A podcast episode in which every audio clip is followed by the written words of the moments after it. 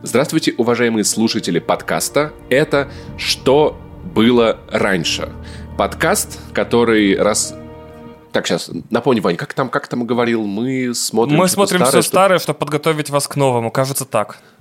А, а что, если мы смотрим в прошлое, чтобы подготовить вас к будущему? Слишком пафосно. Прекрасно, давай так. Потому что подкаст, в принципе, про это.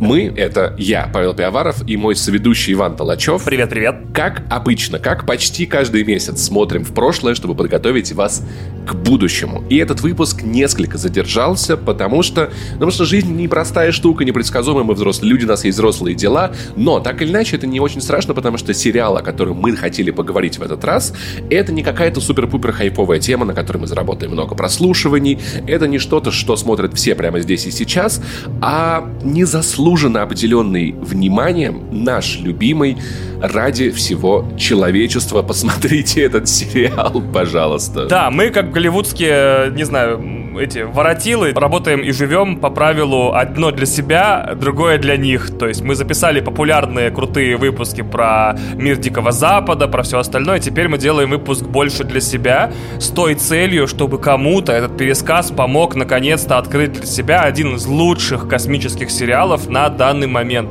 Мы перескажем вам первый и второй сезон. Это не означает, что смотреть их не нужно будет. Я все равно рекомендую вам их посмотреть. А, и третий сезон уже доступен полностью на Apple TV Plus или там, где вы смотрите сериалы. А, и вообще, если вы... Это ни в коем случае не заказуха Apple. Apple никому в России больше не платит и ничего не дает, поэтому смотрите Apple Plus говно, easy. Слушай, на, на самом деле мы э, защищаем вас от, от незнания как футбольные воротилы. Это раз. Опа, Два. Да, на самом деле, я думаю, что этот этот э, подкаст еще пригодится в тем, кто смотрел первые два сезона, как я, и в процессе просмотра третьего такой, так, подождите, так, кто куда летит? А это они что? А вот этот, а вот это что за чувак? Потому что я отсмотрел сезон, и было, если честно, немножечко трудно как бы местами вспоминать. Я такой, надо ну, было в третьем сезоне я первые две серии такой, а это кто? А она что? А что? А это кто? А зачем он? Ради избежания всех этих э, недопониманий мы с Ваней подготовили для вас пересказ вообще потрясающей истории про холодную войну, про то, что было бы, если бы Советский Союз выиграл в космической гонке за Луну, как эта неостановимая сила прогресса, противостояния и ужасных срачей принесла бы вас в ужасное будущее, где Советский Союз не развалился. Извините за маленький спойлер к третьему сезону. Самое ужасное, что там происходит. Я не так сильно, знаешь, вот переживал, когда космонавты были в опасности, когда кого-то там раздавливало, расшмякливало, когда любимые люди понимали, что они сейчас умрут, как от того, что он все все еще на месте. Черт по 95-й год, вы серьезно? Да, согласен. И Горбачев. Горбачев жив. И да. Горбачев в порядке, вообще все прекрасно. Итак, мы приходим, да, получается, рок-н-роллем. Да. Смотрите, да, да, да, на дворе 1969 год, 69, nice. Угу. Вся Америка прилипла к телевизорам в барах, дома, в клубах, везде. И смотрит, как первый в истории человек ступает на Луну. Но это не Нил Армстронг, это советский космонавт Алексей Леонов. Что и, это и... меняет в с ё вообще? Я просто обожаю этот момент, когда Алексей Леонов вот на Луне стоит такой, я сделал это ради марксистско-ленинского движения. Да, да, да, Знаешь, да, да. это тоже на самом деле забавно, потому что американцы высаживаются такие, мы делаем это для всего человечества, это большой шаг. Коммунисты такие, ради Маркса и Ленина. Вот за эти, за мужиков, за наших. Вот, потому что американцы оказались пуськами, они как бы летали над Луной, и главный герой, ну, один из главных героев, это камерный, по-моему, называется сериал, или трупный, как вот, вот когда вот это, когда россыпь актеров главные герои. Ой, я, э, ансамблевый, по-моему, как раз. Ансамблевый. Мне больше нравится, нравится называть трупным сериалом. Ну, трупный. И про, и про у нас зомби. тут будут трупный сериал ближе, дальше в А и зомби в целом тоже трупный сериал, да, и ходячие мертвецы. Это самый трупный сериал, да. Один из главных героев, Эдвард Болдуин, он, значит, такой, ребят, ну можно я высажусь? А из нас вот такие, нет, нельзя, нам что-то не нравится, давай не... Он такой, да слушай, ну я уже вот вижу Луну тут метров двадцать, я буквально... Они такие, не-не-не-не-не, мы НАСА, мы очень аккуратные, мы какие-то неуверенные такие, но мы не знаем, может надо, может не надо. Вот. И американцев опередил Советский Союз. Это просто он не хотел на Луне парковаться, чтобы ФОП его не оштрафовал. Он такой, ну я тут припаркуюсь, блин, тут место для инвалидов, блин. Нахрена, блин, потом будет проезжать номера с фоткой, потом на почте сюрприз будет тысяч на 10. Нахрена оно мне надо, давайте домой обратно. А там же американцы камеры заранее, да, они всех, всех, всех по номерам штрафуют. Он, он, И он это- приземлялся на Луну, как люди паркуются на Патриках, просто едут коль кольцами по, по бульвару. Слушай, у нас так однажды было, мы как-то с Мишей и Катей поехали в центр в Москвы поесть э, бургеров в фарше.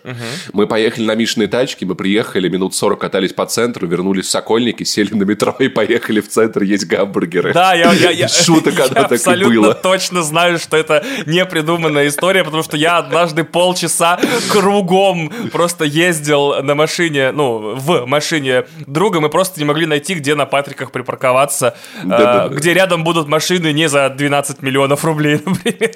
Да. Если коротко, я, я немного украду у Вани ведение истории, потому что я обожаю этот разгон. Ну, то есть, э, американцы такие, ну, мы что-то не знаем, высаживаться или нет. Э, Советский Союз, мы высадились на Луну. Американцы такие, блядь, что делать? Ладно, ладно, ладно. Они высадили первым человеком, мы высадим первую женщину на Луну. Советский Союз такие, а мы уже высадили первую женщину на Луну. И американцы такие, да еб вашу мать, ну что мы, нам что, ну, что мы не сделаем, они всегда впереди. Мы захотим высадить хомячка, они высадили хомячка. Может быть, они там уже гераньи высадили, я не знаю, или клумбу в виде Ленина. Какого хуя все это происходит? Почему, почему все так, так несправедливо? Итак, да, сериал стартует вот с этой точки. Это первая сцена в сериале. Я, я уверен, что финансирование его Apple было одобрено как раз-таки по одной этой сцене, вообще по одному описанию того, что а что если в 69 году Советы были первые на Луне. И сериал не просто стартует с этой сцены, он с этой сцены начинает описывать совершенно другую параллельную вселенную, где политика развивалась иначе, Советский Союз, например, не развалился, где технологии развивались иначе, например, в 95 году уже есть iPod у одной из героинь в третьем сезоне, это не сильно спойлер, надеюсь, такой, о, господи, я надеялся, что я У не... iPod. Ой, iPod. А, И тут, в этом моменте, в этой сцене мы знакомимся с главными персонажами сериала. Значит, это Эд Болдуин, которого играет Юэль Киннаман. Э, Отличный актер, все у него было бы хорошо, если бы он в Робокопе не сыграл в перезагрузке и не похоронил себе карьеру просто. Это капитан Рик Флэг из э, обеих частей отряда самоубийц. А, да-да-да, точно. Мой мужчина с э, очень ярко выраженным, разветвленным подбородком. Да, при этом, по-моему, Киннаман, он то ли, фи- то ли финского происхождения, то ли вот норвежского, то ли шведского, я не помню, потому что у него вот он как корнями уходит прям туда. Ну, вообще, согласись, согласись, на самом деле, фамилия у Высокий него прям, чтоб- блондин, да. Фа- фа- Фамилия у него прям, чтобы в кино сниматься, мне нравится. Киннаман, да, естественно. Да. А, И его, естественно, у него есть персонажная травма, его все еще грузет вина за то, что он не смог посадить Аполлон-10 и не стал первым человеком на Луне. Вот он собирался прилуниться, а ему сказали, нет, все, сворачивай коньки, И в итоге он домой. стал там, типа, вторым или третьим человеком на Луне. Что-то. А это уже, согласитесь, не так Это круто. Кто второй человек на Луне? да. Ты знаешь? Я не знаю. Всем насрать абсолютно. У него есть жена, ее зовут Карен Болдуин, и она все время зовет менеджера во всех заведениях, потому что она Карен. А еще, что очень важно, очень важно, она хат. Хат маме. Она хат маме, да. И есть у него друг, его зовут Гордон Стивенс. Дальше в сценарии мы будем звать его по кличке Гордо. Он лучший Гордо. друг Эда, тоже один из самых крутых астронавтов э, в НАСА, как и Эд. И тоже был с Эдом на Аполлоне 10. И после того фиаско, которое они пережили, беспробудно бухает. Просто такой I don't give a fuck. И такой дык-дык-дык-дык-дык. Или как у Бэткомедиан дек Вот этот звук из Марио. Да. У него тоже есть жена, ее зовут Трейси Стивенс, и она ультра хат. Она прям такая... Она супер вообще просто. К ней палец American прикладываешь, вот ожог нахер. Карто- Она картошку с собой носит, чтобы люди, которые с ней здороваются за руку, могли приложить. Она прям такая... «Юху!» Вот. И сначала, сначала, первые буквально пару серий, этот сериал про то, как две семьи пытаются удержать друг друга, двое, две семейных пары, на фоне таких вот катаклизмов истории. Это на самом деле сериал и про самих астронавтов, которые куда-то летают и вечно пропадают на работе, и про их жен, которые пытаются примириться с тем, что их мужья постоянно рискуют жизнями и зарабатывают для Америки великое будущее, но при этом никогда их нет дома. И у Горда, и у Эда есть дети, но они как будто с ними никогда не видятся, потому что они либо в ЦУПе, либо в кораблях, получается, все время. И, э, значит, ну, казалось бы, ладно, советы на Луне, да, и чё? Наверное, сейчас наши бравые космонавты, американские, Америка, соберутся с силами, очень сильно покранчат, э, прикинут палец к носу, все придумают и доберутся до Луны. Нет, Аполлон-11, та самая миссия с Базом Олдрином и Нилом Армстронгом и третьим астронавтом, имя которого я не помню, аварийно приземляется на Луне. Армстронг и Олдрин говорят, что еле-еле выжили, прям вообще полностью запоротая посадка, никакого вот этого махания рукой в камеру легендарного, од- од- один позор. И чтобы добить, так сказать, чтобы добавить Выживших. оскорбление, да, чтобы добавить оскорбление к травме, СССР в этот же момент высаживают на Луну свой второй десант, и там вообще нафиг женщина. И они такие, как? Как вы подготовили женщину? Ведь она даже не человек. Это ведь даже не первый человек на Луне, это первая женщина. Holy fuck. а- а- американцы сидят, а у них там типа, чтобы, чтобы космический корабль завелся, нужно хуй вставить. Да, да, провода, мы такие, как женщина Да это как завела, мы не справилась? Мы не понимаем. понимаем. Да даже на механике вы Да тут же даже в корабле посуду негде помыть такие. Она- Как мы ее туда отправим? А, да. а как вы, а как вы, а как вы там в отсеках вставили столик вот этот вот э, для, маникю- мани- для маникюра и макияжа вот этот вот? А вдруг она родит в полете? Кто это что ж тогда что делать? тогда Это ей? Э, Декрет давать прям в корабле, что ли? Маленький скафандрик делать, да, для ремнет? Мы такого не Причем собираемся. дети Они ж- быстро растут, нужно несколько скафандриков, вот годовалый, там, пять лет, там, и так далее. при этом, знаешь, на самом деле, я, я правда представляю тогдашних мужчин вот в США, которые такие, да нет, ну это что это, прикинь, а женщина непредсказуемые существа, вдруг она внезапно родит, как-то внезапно просто Знаешь, хуяк! часто бывает, я вот бегу по улице там по делам каким-то или шатаюсь просто тупо, и женщины такие, о, господи!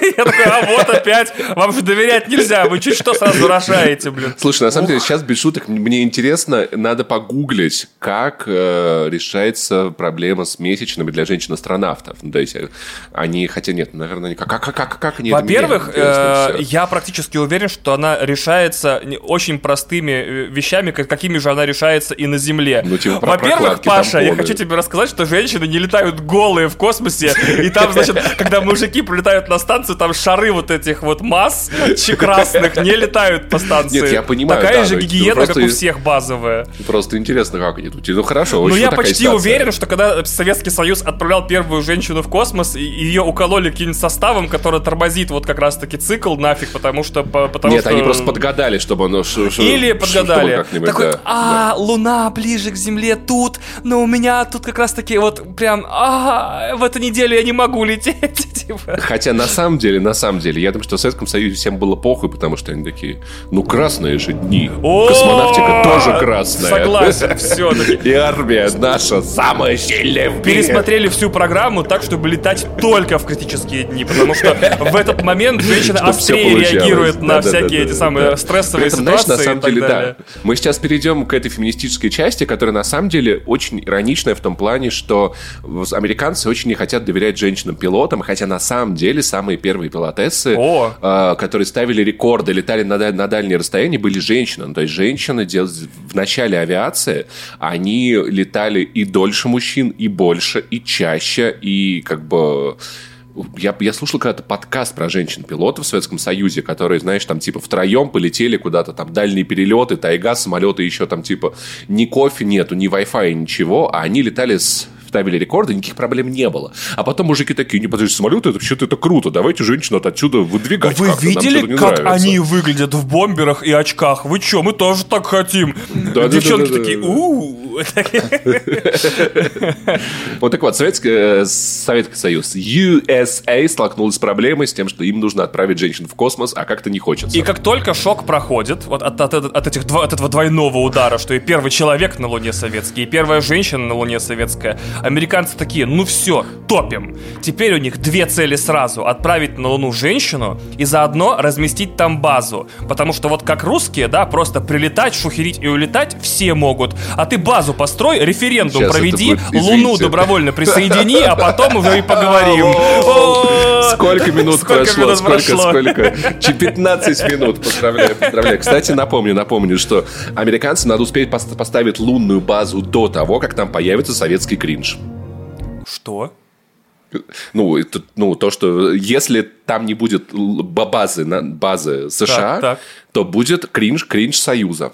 Кринж Союза? Да. Я не понял. Ну, типа, Очень база сложно. и кринж. А, ба- База, бляха, теперь понял. Да-да-да. Нам нужно... Да, я понял теперь, господи, я такой медленный с утра, капец. Да, если вдруг, короче, да. Они смотрят, а см- смотрят с орбиты, такие, черт, мы не успели. А там лес вот этот буквами Ленин вы- высаженный. Да, и такие, че, они уже сделали, они его закринжевали. Как своей закринжевали. базой-то будем, блин. В, в итоге НАСА собирают женщин на проект под названием «Женщины Никсона». Там есть шутка про то, что очень странно называется проект, но просто Никсон распорядился отправить женщину на Луну. И поэтому проект назвали «Женщины Никсона». Он такой, так, давайте, пока моя жена не узнала, что тут было, всех нахрен куда-нибудь подальше. Да, и в этой команде э, женщин Никсона, претенденток, э, по-моему, 20 человек. Молодые летчицы, свежие такие, и участницы старого проекта «Меркурий-13», который тоже был для космических перелетов создан. И женщины там отбирались, но проект отменили. Вот. Их собираются натренировать и закинуть на Луну, причем из катапульты, видимо, из котопульты. И между ними всю серию трения, потому что молодые летчицы такие «Мы обязательно справимся, все будет клево, Америка!» Вот. А старые женщины, ну как, престарелые женщины, умудренные опытом женщины, такие «Да, мы уже типа знаем, чего стоит обещание мужчин в НАСА, спасибо, там уже все понятно». Да, уже, уже полетали Уже вообще плавали, отлично. в да, да, смысле, да. летали, Не, прикинь, знаем, прикинь, да. они, они такие, типа, мистер генерал, а мы полетим? А когда мы полетим на Луну? И он такой, «М, посмотрим. Давайте, да, давайте. Слушай, может, я обещать ничего не буду. Давай сейчас просто проведем классно вечер и потом посмотрим, к чему все приведет. И удаляет ее номер Да, да, по телефона потом ситуации, просто, да-да-да, да, и ставит да, ее в блок. сука. И, короче говоря, естественно, они там срутся, мол, э, ты вообще ни- никуда не летаешь, и ты не пилотка, ты чмоня. Э, Они срутся, срутся, срутся, но в итоге все равно сдруживаются. Особенно в ходе 32-километрового забега, ну, похода по пустыне, там классная сцена, как О, их да-да-да, отправляют, типа, да. на инструкцию по выживанию в случае, если ты д- десантируешься где-то в, в пустыне, ты должен пройти там с минимальным набором воды и обмундирования 32 километра, что по пустыне, напомню, это прям специфическая задача. В итоге э, у нас 4 претендента на полет на Луну. Это Слушай, авто- подожди, сейчас, по- на секундочку, на секундочку. По-моему, та- там, там одна из женщин, которая получила свое место, она в итоге единственная, кто спасла человека в процессе. То есть они все бежали, такие, у нас да, забег. если я правильно помню, героиня- сейчас расскажу, да. Э, Афроамериканка у нас претендентка, лесбиянка, милфа и секси-красотка для тех, кто раздражен первыми тремя. Вот, значит, как раз таки... А секси-красотка, если я не ошибаюсь, это жена, Это жена Трейси, как да. раз-таки Трейси, Горда. да. Да-да-да, жена Горда. Вот. Прикиньте, он не, он не полетел на Луну, сидит, бухает целыми днями, весь а- а- обрюзгший такой, пельмени у него в волосах, залившие, засохшие, а его жена-красотка такая, а я в космос полетела, а ты нахуй, а я в космос. Напомню, что Милфа — это одна из моих любимых героинь сериала, это Молли Кобб, и, и она прошла это испытание, потому что, не помню кого, секси-красотку или лесбиянку Эллен э, спасла во время забега, и поэтому как бы получила свою экзаменацию. То есть там не надо было, нельзя было даже, по-моему, друг друга спасать, она все равно такая, я тебя здесь не брошу, и пошла. Они опоздали на несколько часов все равно к, к чекпоинту, но ее пропустили. Но присматривает за этой командой женщин-астронавтов номер один в списке самых э, прекрасных женщин сериала Марга Мэдисон, героиня Стэна Ли, как вы можете понять, потому что у нее аллитерированное имя. Она Марго Мэдисон, конечно. Может, у нее друг Питер Паркер.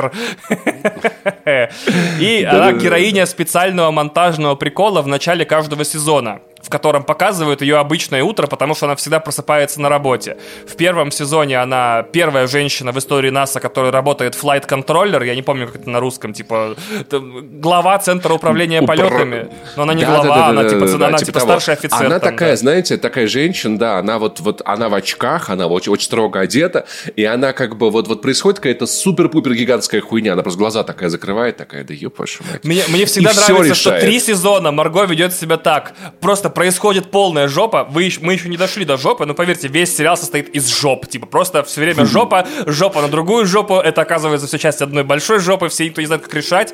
Э, Мужики такие в центре управления полетами. О, господи, я вижу такое в первый раз, я не знаю, что делать. И Марго такая, так, переключи X185 на 1242, значит, да. Достает этот блокнот, начинает набрасывать сразу какие-то уравнения, решать математические. Такая, вот. Поэтому Марго Мэдисон вообще просто мой э, герой в этом сериале. У этой женщины настолько все под контролем, что я уверен, она просто приходит домой, садится на унитаз и такая, вот сейчас можно срать, а там уже неделя, например, При- прошла, прикольно, то есть она что все контролирует. весь сериал построен на том, что Марго почти не бывает дома. Она спит на работе, Да-да-да-да-да-да. она типа отдыхает на работе, она работает на работе, она почти из центра управления не И уезжает. никакой личной жизни Не- практически до третьего сезона. О, спасибо, что подвел. А теперь о личной жизни. Одна из астронавток, Эллен, э, темноволосая такая, очень красивая, вынуждена скрывать свою э, нетрадиционную ориентацию, она лесбиянка, и поэтому заключает фиктивный брак с одним из работников сотрудников Центра управления полетами по имени Ларри, который тоже скрывает, что он гей. И так они бороды друг для друга.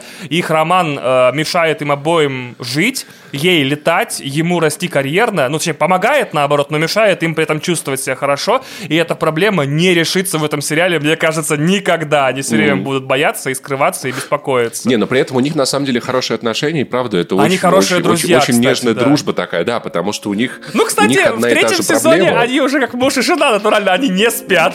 Потому что, типа, какой секс в браке, да? Они, в принципе, вообще не спят никогда просто. Они, типа, не занимаются любовью, потому что, ну, зачем уже все? И они очень дружны, и очень мне нравится, как они прощают друг друга и уважают. Это очень ценно Да, но на самом деле это, это, это правда очень, очень печальная история, связанная с ним, потому что видишь людей, которые, если будут сами собой, то, обще, то в обществе им не найдется места вообще. И у них есть выбор, как бы. Ну, то есть, или они хотят быть встроенными в общество, но при этом они как бы изменяют сами себе. Или им нужно, значит, в общем, это вот... Такая же ситуация только у другого героя будет в третьем сезоне. И я очень сильно задумался о том, правильно ли вот вообще афишировать свои предпочтения или нет. Ну, то есть, э, обстоятельства бывают разные, и в некоторых да. это не совсем уместно, а может быть и уместно. Посмотрите третий сезон, поймете.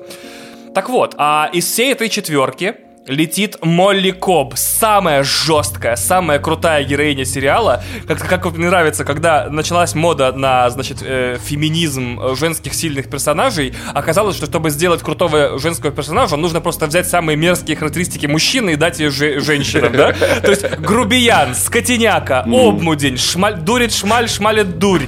Там, я не знаю, э, всем Слушай, грубит, на самом деле, разговаривает знаешь, матом, это, бухает. Это опять-таки ее э, семейная жизнь, она очень очень тут вот хорошо вписывается в этот паттерн, что типа вот есть женщина, она ведет себя так, как мы привыкли ведет себя мужчина. Вот у нее есть муж, который, как мы привыкли, ведет себя женщина. Но при этом ты смотришь на них, понимаешь, что все работает и так тоже. Справедливости ради, переменами с гендером ничего мой не брак смоделирован по браку Молли Коб. Очень добрый такой, спокойный да. муж у нее. Я прям смотрю на их отношения, она такая разрывная, четкая, всем грубит, всех нахер посылает и все равно добивается успеха. А муж такой, ну чё, как ты себя чувствуешь? Все хорошо у тебя, да? Блин, я на самом я обожаю ее мужа, потому что все, чем, чем он занимается... По-моему, его Уэйн зовут, да. Да, да. А, э, дует и рисует картины. Все, у него два занятия. Так у тебя и жена очень... астронавт, чувак, да, чиль да, вообще. на самом деле еще очень трогательный момент, когда они потом летят в космос, и жены астронавтов собираются дома там у, у Болдуинов. Да, да, да. И как раз-таки э, жена Болдуина, как раз-таки... Сейчас, секунду. Карен. Карен, да. Карен приводит вот как раз-таки его к ним, типа, братан, ну как бы, ну какая разница то, что ты мужик, мы все сейчас переживаем за, за наших, наших близких, близких да. которые там, поэтому садись, давай, короче, он такой, ходить, а он как мистер Полотенчик, хотите травки? Здесь травки, да, я помню, шикарная, шикарная шутка. Он ходит такой, травки хотите? Он такой милый, у них такая прекрасная семья. Счастья и здоровья во всех следующих сезонах, конечно. Достигнув Луны, Молли находит там э, лед. Нифига себе, оказывается, Вау. там есть какие-то остатки воды. И... Возможно, там даже есть коктейли, но мы пока не уверены. Ну, это глубже копать надо. Там сначала, знаешь, коктейли, которые базовые, типа там мохито, дайкири, а там внизу уже сложные Потом такие вещи. Понял? А, да, понял, да, понял. да, да. А потом сначала коктейли базовые, а потом кринжовые, да. Мы нашли залежи апероль шприца на Луне. И мужики такие, ну правильно мы женщин послали, мы же сами, блядь, не додумались. Если бы сами пошли, нашли бы old fashion, да, бабы нашли свое вот это пойло, вот это вот для летнее. Значит, и именно это открытие позволяет американцам построить на Луне первую базу под названием Джеймстаун. Э, и сериал тут, кстати, прыгает на 4 года вперед. И эта база маленькая, как, как вот Собянинское социальное жилье. Прям вот, по-моему, там еле-еле... Их называют путинки, вот Путь? эти 18-20 метров. Так вот и запомнится это не все в итоге через да, 20 да, лет, да? Типа... Вот это, знаешь, э, однушка недалеко от метро, центр Москвы, 52 тысячи рублей за 3 метра. Вот эти вот вещи, которые я видел на сайтах объявлений, устрашающие, типа, студия 17 квадратных метров. Я такой, чего? Не, ну в целом, если там только спать, то это как бы норм. Но, блин, если ты живешь и работаешь, Помнишь, как в пятом элементе эти пенал-блоки вот эти вот, в которых они живут? Вот это вот э, Путинка, походу. Капсульная квартира. Капсульная квартира.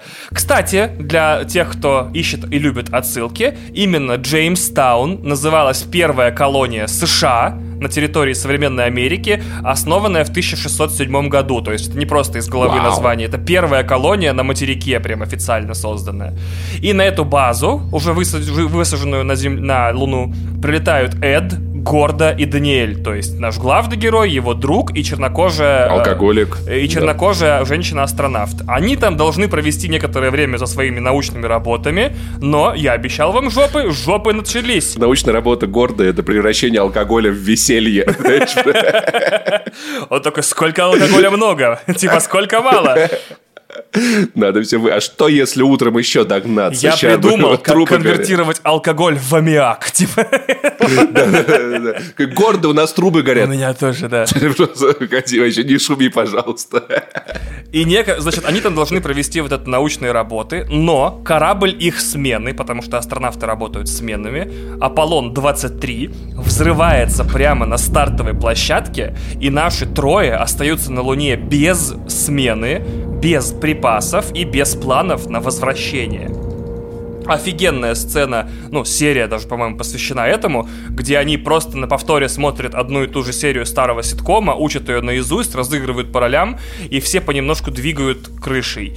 Э, Эд и Даниэль как-то держатся, но гордо конкретно плывет, вот конкретно плывет, начинает испытывать галлюцинации и бредить. И постоянно видеть, по-моему, муравьев в собственном скафандре на Луне. Классная история вообще. И, Вообще. однако, на Землю рапортовать о том, что у нас человечек поехал, у нас человечек достиг небывалых успехов в конвертации алкоголя, и ему слишком хорошо. И он, кстати, видит муравьев на Луне. Может быть, там есть лед, есть и муравьи, а сделать Фиг так знает, они... может, он так связан. Сделать так они не могут, потому что, по сути, это похоронит карьеру Горда. А как бы там все Да. трое друзья, поэтому как бы так его хоронить карьеру не хочется. И если он прилетит э, под таким оправданием обратно на землю, типа, я поплыл башкой, он ничем, кроме пассажирского самолета, больше летать не сможет. И то только экономом, даже бизнес ему отрубит. Типа, нифига ты лох, полетел на Луну и склеился.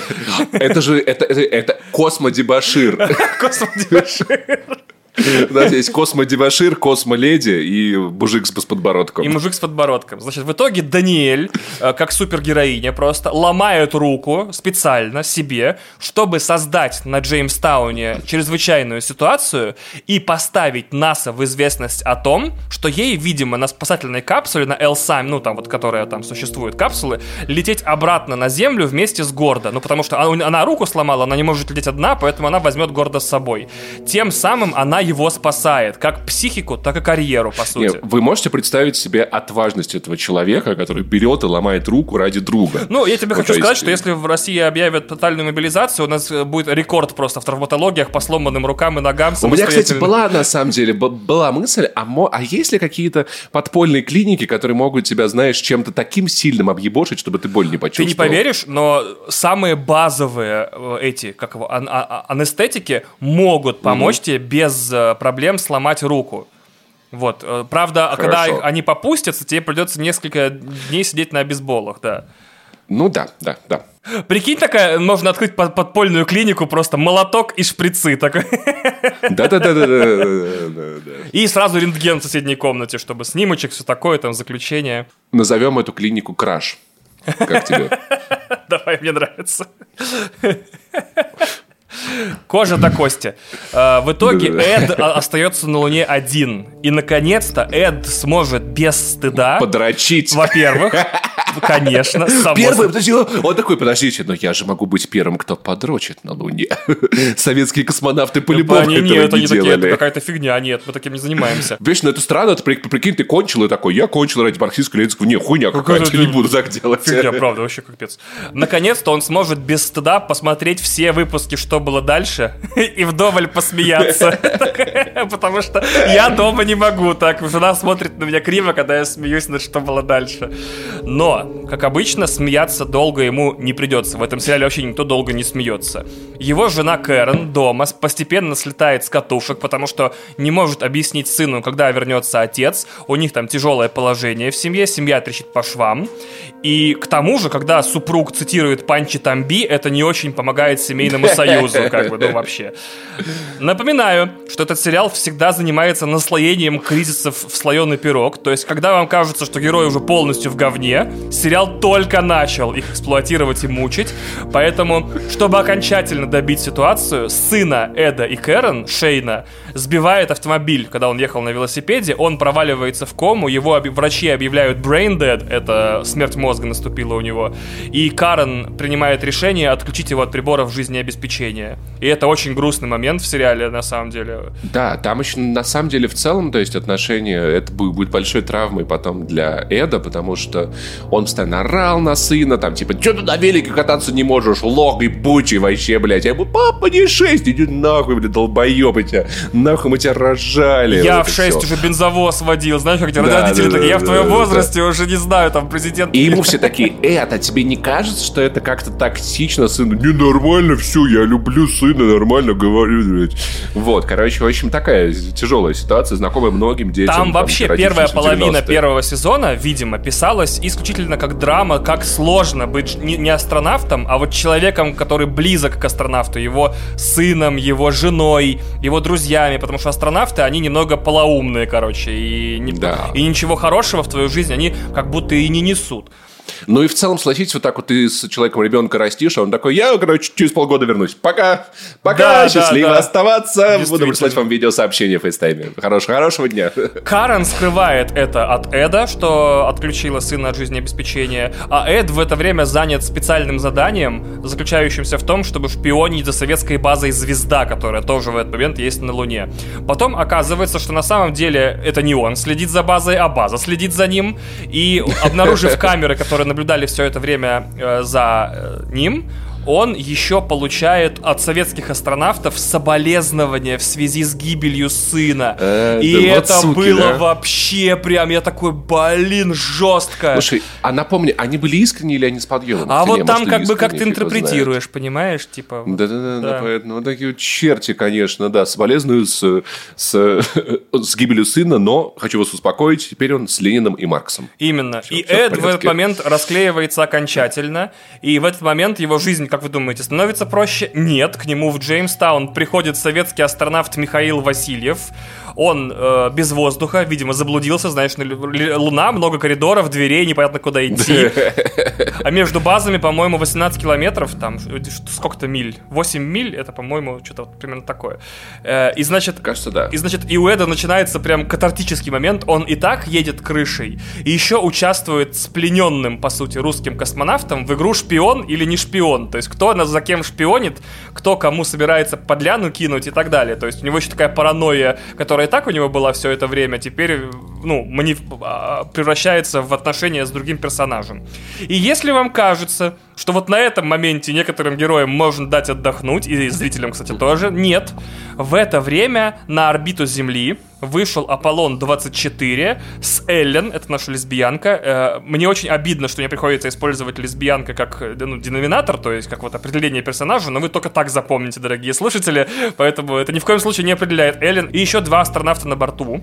Их цель достигнуть Луны и спасти Эда, по сути. Но у их корабля не заводятся двигатели. Тут же снаряжается Аполлон-25, у них запасной корабль был какой-то, я не помню, что там произошло, но правда так получилось. Это- это там все, там, там все Аполлоны. Ну, давайте, может, с толкача, давайте, давайте попробуем. А давайте мы все выйдем, вот так вот возьмемся, пукнем Самое одновременно, он смешное, что э, Паша, не помню, помнит или не помнит, но примерно так это и случилось. То есть э, астронавты с Аполлона-25 пытаются на орбите завести Аполлон-24. Э, Молли там его героически чинит на несколько минут, превращая сериал в фильм «Гравитация». Прям вообще там просто ис- истерическая сцена. Я пищал и визжал. Но дела все равно, как и всегда в этом сериале, идут не так. У Аполлона-24 все-таки заводятся двигатели. То есть, да, вот тот, который корабль они прилетели чинить, они заводятся, но остановить их работу невозможно. Они вот полностью расходуют все топливо э, на огромный бросок, хер А знает если куда. кто-то вдруг не в курсе, на самом деле, в космосе, вам не нужно, вам надо просто оттолкнуть корабль куда-нибудь, дальше он сам летит. Пока что-то перед собой не встретит. Поэтому все там, там не надо, чтобы они много работали, это вам не на машине ехать. Поэтому Эллен и, получается, Зиг, персонаж, которого мы не называли, но он довольно важен был в первом сезоне, когда будете смотреть, поймете. Третий член экипажа по- погиб во время неудачного ремонта корабля. Вот им говорят, что ситуация, в общем, тупая. Вы на еби-ебучем ускорении пролетите мимо Луны и уйдете в открытый космос. Вы станете, вы вдвоем, лесбиянка и раненый мужик, станете первыми нашими колонистами на пути к звездам. Вам придется завести потомство какое-то как-то. Удачи. И НАСА, как обычно, Марго достает свой этот самый блокнот, начинает набрасывать математику, чертить что-то на досках и придумывают план. Что если модуль с Эллен и Зиком после того, как будет пролетать мимо Луны, Эд залезет в капсулу, поднимется, э, заведет капсулу с помощью вот этого плененного советского астронавта, поднимется в открытый космос, перехватит Эллен, и достанет ее, получается, на Джеймстаун, а он заберется домой. Короче говоря, реально, реально а так и случается. Он поднимается в, в открытый космос с Луны, бросает ей топливные капсулы. Эллен удается эти топливные капсулы подключить к своему вот этому безумному кораблю, спуститься на Луну. Эд отправляется домой, на землю, э, приходить в себя и много посещать психотерапевта. И... Нет, он не ходит к психотерапевту, он просто очень сильно накачивает мышцу, пока она не вытеснит психологическую О, травму из тела. Как вот все мужчины человек. справляются с психологическими да, проблемами, да, да, да, да. И еще э, создать первый фан-клуб, э, что было дальше. Я настолько сильно разозлюсь, что моя злость вылетит из тела, блядь. На этом мужики 60 Первый сезон сериала заканчивается, но в послетитровой сцене США запускают к Луне гигантских размеров ракету, которая несет на себе дополнительные модули для того, чтобы превратить Джеймстаун из малосемейки нищенской в студию в Москве-Сити. Прям 120 Ну, чисто там, метров. там, типа, да, да, да, типа 4 комнаты, 2 ванны, джакузи, да. С животными нельзя только в это, в это, это нет. С кошку можем рассмотреть, с собаками нет. Да. Серьезно? Ты знаешь, что в Сити нельзя с кошками и собаками? По-моему. Нет, нет, это про станцию космическую. А, про станцию, про да, там нельзя. Я да. не знаю. Давай немножко поговорим про первый сезон, буквально минуточку. Я, когда его посмотрел, я такой, ядрить твою мать, вот моя эмоциональная оценка. Я такой, нихера себе, началось зажигательно. Э, персонажи классные, все происходит одновременно и у всех проблемы всегда. Каждую секунду новые появляются еще. Слушай, я при этом, на самом деле, я, я, я сериал смотрел, когда вышел уже второй сезон, поэтому я, я даже останавливаться не стал просто. Я, я не уверен, где именно первый кончается. Я такой, срочно, надо, что дальше, что там было дальше, что происходит. я помню, как первая серия, э, она такая, ну, типа, прикольно, космическое вот это вот НАСА, значит, ага, высадились, прикол. В, в конце сезона я такой, ёб вашу мать, вообще, я не знал, куда это заведет меня, я не знал, вот, на какой уровень переживаний. Вот да, Паша, мне кажется, что этот сериал похоронила э, вот такая история, когда Apple TV Plus только стартанул, uh-huh. Apple разослала пробные серии этого сериала, 4, насколько я знаю, журналистам, и по первым четырем uh-huh. сериям первого сезона они написали такие щадящие оценки, типа 60 из 100, там, типа еле-еле. И поэтому у этого сериала не случилось взрыва популярности на старте. Это потом люди, которые досмотрели это его. Первый и... модуль, понимаешь, там надо подождать, пока первый модуль отделится, пока да, второй. Да, знаешь, да, да, вот, вот именно, да. А как, как только этот сериал начали смотреть люди там уже во второй сезон, э, мне, например, его посоветовали посоветовал Дима Борисов, который посмотрел два сезона и такой, ты не имеешь права пропустить это дерьмо. Я такой, я ну, ладно. помню, я помню, я помню, Гош Тришкин его очень сильно хайпил. То есть в целом, я помню, был, был прикол из ленты про то, что несколько людей такие, вау, это тупо разъеб. Я такой, ну давайте-ка посмотрим. У меня как раз таки тогда, по-моему, была подписка после, после какой-то покупки телефона. или что-то такого у меня появилась подписка. Нет, нет, нет, это была, это была другая тема. Это было до покупки телефона.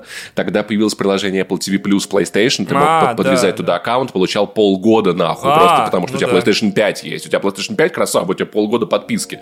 Молодец, купил, справился. И я в него прям дико залип. Я от него дико, дико офигевал. И всем рассказывал, и до сих пор я проповедую этот сериал. Возможно, знаешь, воз... ну, понимаешь, тут чем он еще в меня попал, потому что это как раз-таки пик моей любви к истории 20 века, mm-hmm. Советского Союза, всякого такого. А я, как человек, который обожает клюкву, потому что у меня никогда не было такого, что, ага, ну да, покажите мне, блин, опять плохие русские, там то-то. Я такой, слушай, ну если я, я тогда позволял себе российские шутки, такой, ну если я шучу вот эти вот российские шутки, то что это, я, мне будет тупо обижаться про то, что кто-то про, вот, про, про, нас шутит с стереотипами. И, возможно, еще тогда он был не совсем в кассу, потому что, наверное, люди устали от этой темы, что, ага, опять плохие русские, то-то, то-то, сколько можно, это уже не актуально. Сейчас у него новая волна, мне кажется, популярности какая-то. Да, я еще такой, а кто вообще написал такой шикарный сериал? Кто автор? Оказывается, шоураннер этого сериала это Рональд Ди Мур. Это человек, который написал кучу сезонов, э, сериалов и серий Стартрека, потом ушел, mm-hmm. прикинь, сделал э, перезагрузку э, Звездный крейсер Галактика, он автор. Нормально. И потом пошел делать третий в своей жизни сериал про космос. То есть человек всю жизнь занимается, посмотри его фильмографию, только сериалами про космос, okay. следуя одной единственной мантре. Люди важнее во всех его сериалах, типа космос это бессердечная тварюка, сука, мразь, которая тебя убьет, изнасилует и съест. А люди, они все такие, о, господи, я человек, всего лишь человек, я не могу, у меня есть и слабости, и стремления. Вот, Battlestar Galactica был про это, и For All Mankind тоже про это. Слушай, на самом деле очень, очень трогает, что как много внимания уделено ну, людям на Земле, людям, потому что проблемы людей, проблемы меньшинств, э, расовых, гендерных, сексуальных и всякого прочего, они очень хорошо показаны. Mm-hmm. Ну, то есть, на самом деле, это сериал, который, мне кажется, очень надо очень сильно постараться, чтобы не начать сопереживать всем людям, которые испытывают там те или иные притеснения. То есть, он еще, на самом деле, как мне кажется, он очень очеловечивающий сам по себе. Может быть, ради всего человечества надо посмотреть, блядь, перестать уже ненавидеть людей за то, что они любят как-то не так, как ты, за то, что у них цвет кожи какой-то не такой, как ты, или за то, что они родились в другой стране. Мне кажется, в этом еще есть, на самом деле, миссия. Ненавидеть нужно только пьющих. Говорит нам этот сериал. Окей, перекатываемся. Второй сезон. 1983 год. С первого сезона прошло 9 лет. Наша Эллен снова живет... А, нет, извините, еще раз. Э, Эллен, которая наша лесбиянка, командует новым, улучшенным и увеличенным Джеймстауном, то есть прям тусит там постоянно. Эд перестал летать, пошел на повышение, и теперь он командир космонавтов. И в его работу теперь входят не только полеты, но и общение с представителями государства. Например, ему досаждает чувак по имени Томас Пейн, который говорит, что «Слушайте, Эд, а, такая история. Гонки как таковые, да, вот включая космические, могут же идти по правилам и без Поэтому Томас передает привет от президента Рейгана и хочет вооружить огнестрельным оружием будущие экспедиции на Луну и планируемые экспедиции на Марс, прям настоящими винтовками. Он такой, как насчет воевать в космосе? Бич! Значит, у Горда и Трейси дела плохо, э, Трейси и Горда развелись, он пьет, смотрит на ее успешную жизнь звезды практически по телевизору, тут ничего нового. А Карен и Эд удочерили азиатку Келли. На второй сезон у нее есть две важные арки. Она хочет пойти пойти по стопам отца и стать астронавтом, от чего у Эда каждый раз истерика, прям до, не знаю, разрушения квартиры, потому что он уже потерял из-за астронавтики, получается, ш, этого да. Шейна, и не хочет потерять еще и дочь. И заодно она расследует историю своих биологических родителей, узнает ее и очень расстраивается от результатов. Такая, всего лишь повар в ресторане? Такая, ну ничего интересного. Там обычно, на самом деле, прикол, а, она же, так напомню, она вьетнамка. По-моему, да, да, да. И э, как раз таки Эд, он воевал в Вьетнаме, он был военным летчиком. А, ну, то есть, вот как что бы, ты помнишь, тоже... нифига, это я забыл, кстати. Да, вот, вот такие вот дела. Поэтому тут такое ощущение, как будто бы это было частью его искупления, что ли. Ну, то есть, как бы там мы с нашей армией принесли так много боли в это место.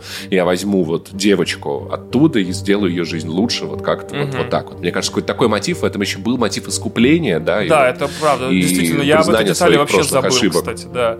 Значит, нашим героям ну, все такой... равно не дает Рональд Мур пропердеться, как тут у нас первый кризис на солнце произошла ебенячих сил, вспышка. И теперь потоки радиоактивного излучения на бешеной скорости направляются к Земле и явно будут пролетать по Луне, у которой нету естественного радиационного щита, в отличие от нашей планеты, например, и так далее. И значит, астронавтам предписано срочно спрятаться в строениях Джеймстауна от радиации, которые экранированы более-менее. Конечно же, это была советская вспышка. Ой, как обычно, они там двигатели поставили, еще потом отрицали долго, типа, солнце взорваться не может, оно вон, видите, нормальное солнце. Хотите МАГАТЭ отправьте, проверьте, что там за снаряды. Не стреляли мы в солнце, не стреляли, это они стреляли в солнце, давайте, вон. Отправ... Это все мы, это солнце само в себя выстрелило. Нет, на самом деле, это была шутка, Советский Союз ни при чем, просто солнце само по себе, такое себе мудовое. Как говорилось э, в сериале «Чернобыль», реактор РБМК не взрывается. Как смешно, что в конце оказалось, что реактор БМК неплохо вообще взрывается. Ну ладно, допустим. В итоге всем астронавтам удается спрятаться в Джеймстауне, кроме Молли, которая отстает от группы, пытается спрятаться в пещере. Напомню, на Луне и на Марсе нет пещер. Там для них используется словосочетание лава-тюб. То есть, когда эта планета была сейсмически активная, через эти места плыла лава, ну, текла, и там появились как бы длинные-длинные пещеры по всей планете. Это лава-тюбы. Я не знаю, пещеры лавовые, наверное. Но она такая, ну, вроде как затихарилась, Сейчас вот, этот, э, вот эта порода, ну вот эта вот э, каменистая, меня от радиации защитит. Но она же супер женщина, она видит одного из коллег без сознания, и она рискует прямо в разгар этого радиационного дождя, выбегает, спасает его и в процессе получает дозу излучения, практически несовместимую с нормальным здоровьем и жизнью. Вернувшись на Джеймстаун после конца этих вот радиоактивных осадков, она врет о том, сколько времени она провела на поверхности под радиоактивным дождем, и более того, узнает, что спасенный ею коллега все равно умрет от радиации в течение нескольких дней, и несколько, через несколько серий узнаю, что он завязал с э, астронавтикой отправился домой и воссоединился с семьей, чтобы провести с ней последние годы. Я такой, ну, блин, да. В итоге Молли и Эллен после этих событий а, возвращаются обратно на Землю. В это время на Земле воцарился дух недоверчивого мира. Тот самый Томас, который хочет всех вооружить, говорит Марго, нашей вот этой вот э, красавице-командирше. Супер женщине. В, в юбке карандаша. И Эду, что президент одной рукой, значит, хочет вооружить экспедиции, да, все на Марс и на Луну, а второй рукой хочет э, э, устроить проект космического рукопожатия, которое показало бы мирные намерения по поводу космоса у США и СССР. Если кто-то вдруг был, был курильщиком в ранние нулевые Я тоже хотел это пошутить. А, давай, ладно, ты, давай, давай. Да вы все знаете Союз Аполлон, да-да-да-да, когда а, советский космонавт стрельнул сигарету американского космонавта. И покурил, и после этого кислород. Все померили. Слушай, на самом деле, да, вот эта вот тема с генералами, я обожаю, ненавижу эти персонажи в кино, которые, знаешь, ему жена приносит домой котенка, и он такой, какой милый, можем ли мы вооружить котенка? Он может нести на себе гранату, знаешь. Она такая, дорогой, я купила виноград. Можем ли мы вооружить виноград? Если в каждой виноградину положить маленькую гранату, враг ее раскусит. Почему такой человек, да. Но и на Луне мира не предвидится. Оказывается, что советские астронавты с базы «Звезда» захватили литиевые шахты, где работали американцы, чтобы хоть как-то послушать песню «Литиум» группы Нирвана, которая выйдет через несколько, ну, ну 10 лет. Там, а я думал, это для того, чтобы iPhone, это аккумуляторы делать вот этого. Так, осталось захватить. Мы захватим ионы, и тогда у нас все будет нормально.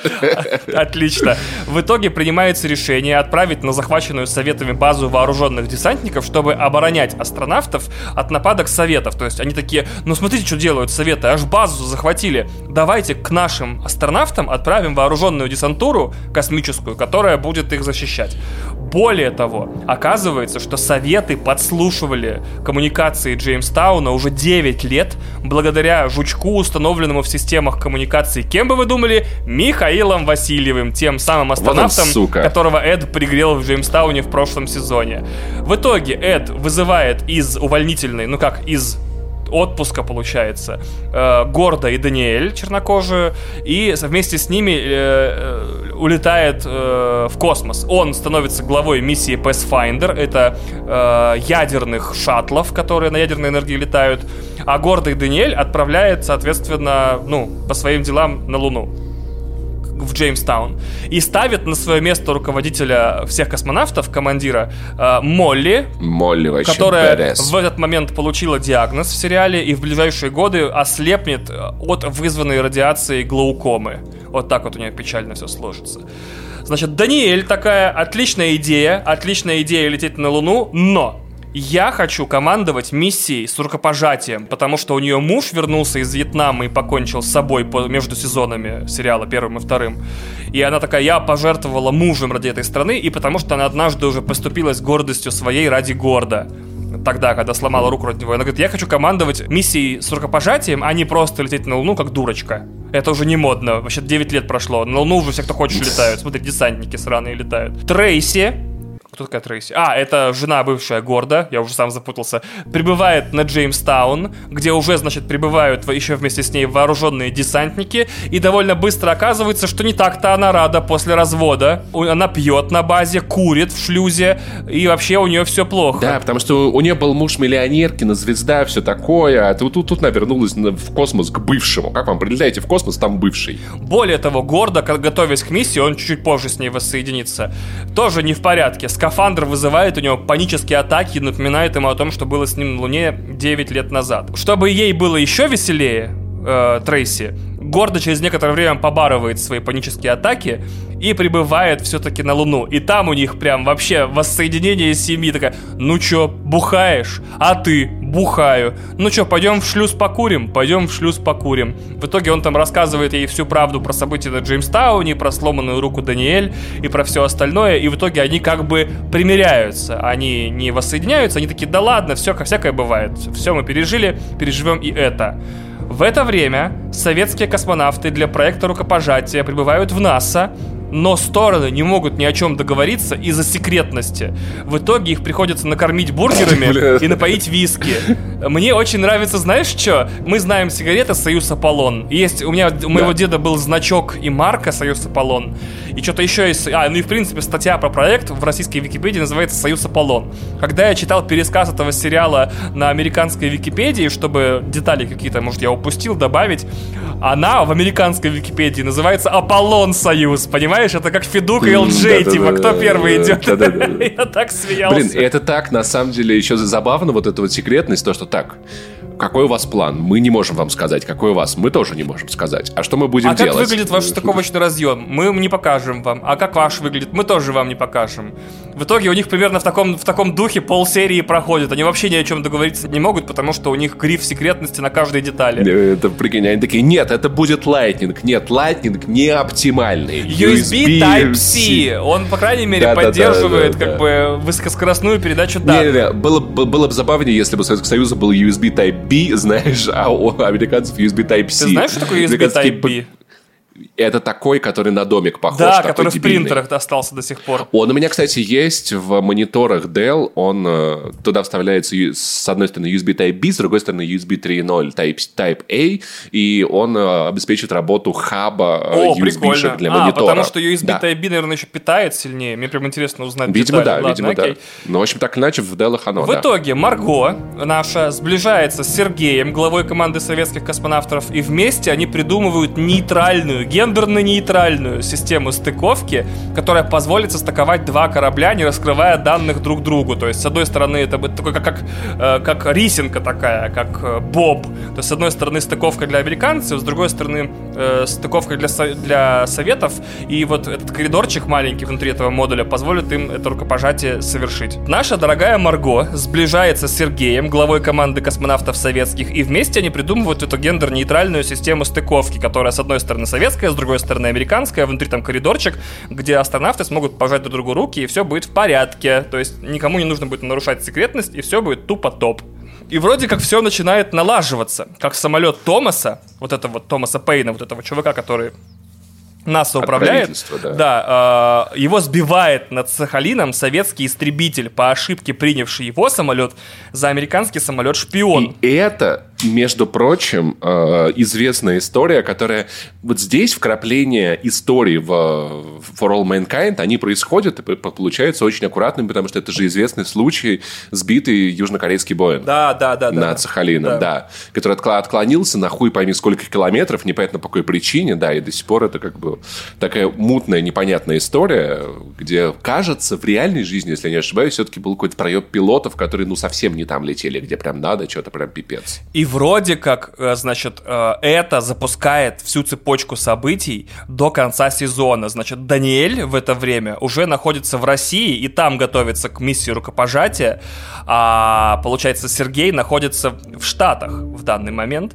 В итоге до выяснения обстоятельств их обоих в противоположных странах, Сергея в США, а Даниэль в СССР, закрывают под домашний арест, потому что, типа, непонятно вообще, что там происходит. При вообще. этом домашний арест в США и в России, вы в Советском Союзе выглядит, конечно, очень сильно по-разному. Да, ну, да, есть, да, если, да, да. Как бы Сергей там, ну, в, в номер отеля, знаете, ковидная неделя, да. Общага Даниэля в, да. в, какой-то, да, общаге. Блин, кстати, одну шутку забыл из предыдущего сезона. Слушай, удивительно, что Советский Союз не построил на Луне ГУЛАГ. Тебе не кажется, это была бы нормальная тема? Ссылать людей, короче, На поднимать целину на Луне. Да-да-да. Без воздуха причем. Эллен, Марго и Молли удается разрулить вопрос кое-как. Всех из-под ареста а, отпускают, но осадочек все равно остается. А Эллен, такая молодец, 9 лет командовала Джеймстауном и еще разрулила этот вопрос. И она в итоге становится исполняющим обязанности главы НАСА вместо Томаса как раз.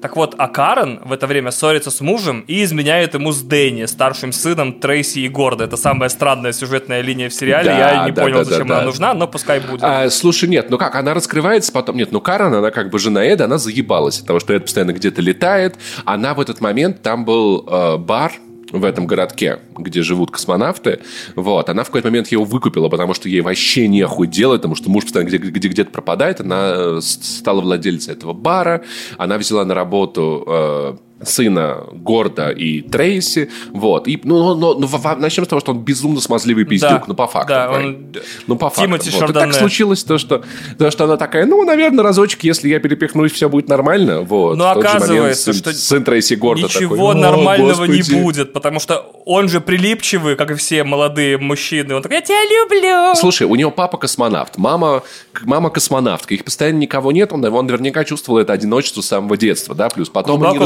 копнул, развелись. да, ладно. Это опять-таки травма. В данный момент они вообще находятся в космосе, а тут как бы горячая мама прижимает к своей груди. ну Горячая как можно мама не прижимает к влюбиться? своей груди. Это название твоего Да. домашнего порно.